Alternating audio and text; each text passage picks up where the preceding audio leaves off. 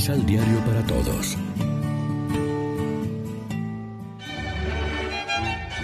Proclamación del Santo Evangelio de nuestro Señor Jesucristo, según San Marcos. Un día se acercaron a Jesús los fariseos, y con ellos estaban unos maestros de la ley que habían llegado de Jerusalén. Esta gente se fijó en que algunos de los discípulos de Jesús comían los panes con las manos impuras, es decir, sin lavárselas. De hecho, los fariseos y todos los judíos, aferrados a la tradición de los mayores, no comen sin haberse lavado cuidadosamente las manos. Y tampoco comen al volver del mercado sin lavarse antes.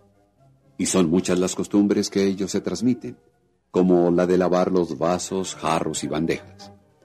Por eso, los fariseos y maestros de la ley le preguntaron: ¿Por qué tus discípulos no respetan la tradición de los ancianos, sino que comen con las manos impuras? Jesús les contestó: Qué bien salvan las apariencias. Con justa razón hablaba de ustedes el profeta Isaías cuando escribía: Este pueblo me honra con sus labios, pero su corazón está lejos de mí. El culto que me rinden de nada sirve. Sus enseñanzas no son más que mandatos de hombres. Ustedes incluso dispensan del mandamiento de Dios para mantener la tradición de los hombres.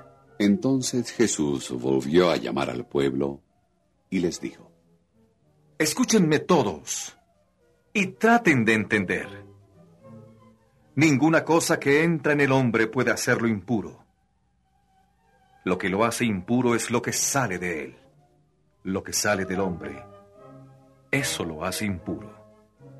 Pues del corazón del hombre salen las malas intenciones, inmoralidad sexual, robos, asesinatos, infidelidad matrimonial, codicia, maldad, vida viciosa, envidia, injuria, orgullo y falta de sentido moral.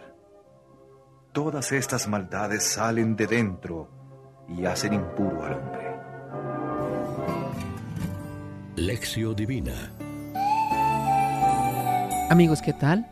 Hoy es domingo veintinueve de agosto, celebramos en la liturgia el vigésimo segundo domingo del tiempo ordinario y lo hacemos con la ayuda del pan de la palabra. El Evangelio de este domingo describe las costumbres religiosas de la época de Jesús. Habla de los fariseos que enseñaban al pueblo estos usos y costumbres, sobre las instrucciones de Jesús con respecto a estos temas. Muchos de estos usos y costumbres habían ya perdido su significado y hacían muy difícil la vida del pueblo.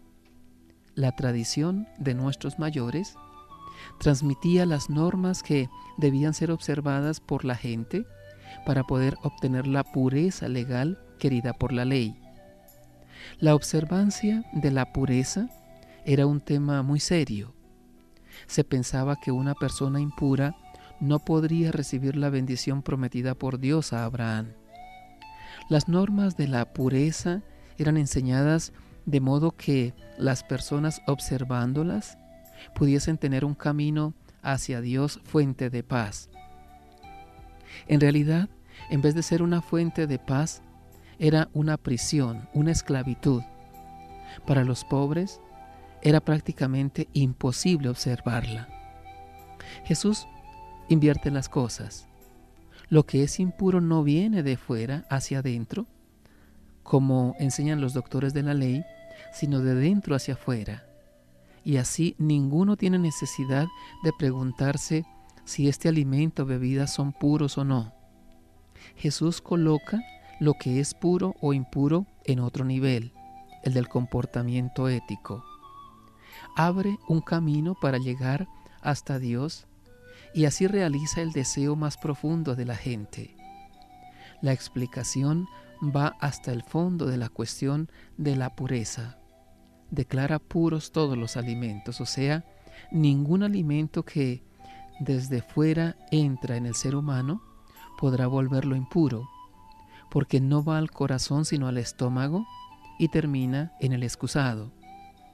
Lo que vuelve impuro, dice Jesús, es lo que desde dentro, desde el corazón sale para envenenar las relaciones humanas.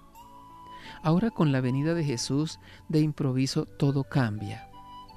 Por la fe en Jesús era imposible obtener la pureza y sentirse cómodo delante de Dios sin que fuese necesario observar todas aquellas leyes y normas de la tradición de los antiguos. Reflexionemos. En el texto, ¿cuál es el nuevo camino que Jesús señala a la gente para llegar a Dios? Oremos juntos. Concédenos tu Espíritu, Señor, para que como la Virgen te acojamos en nosotros, palabra hecha carne, que cambie el corazón para vivir como verdaderos hijos de Dios. Amén. María, Reina de los Apóstoles, ruega por nosotros.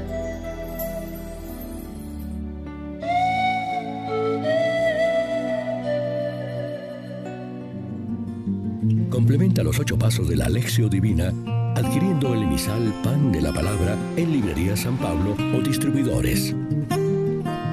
Más información: doble u doble u doble u punto san pablo punto co.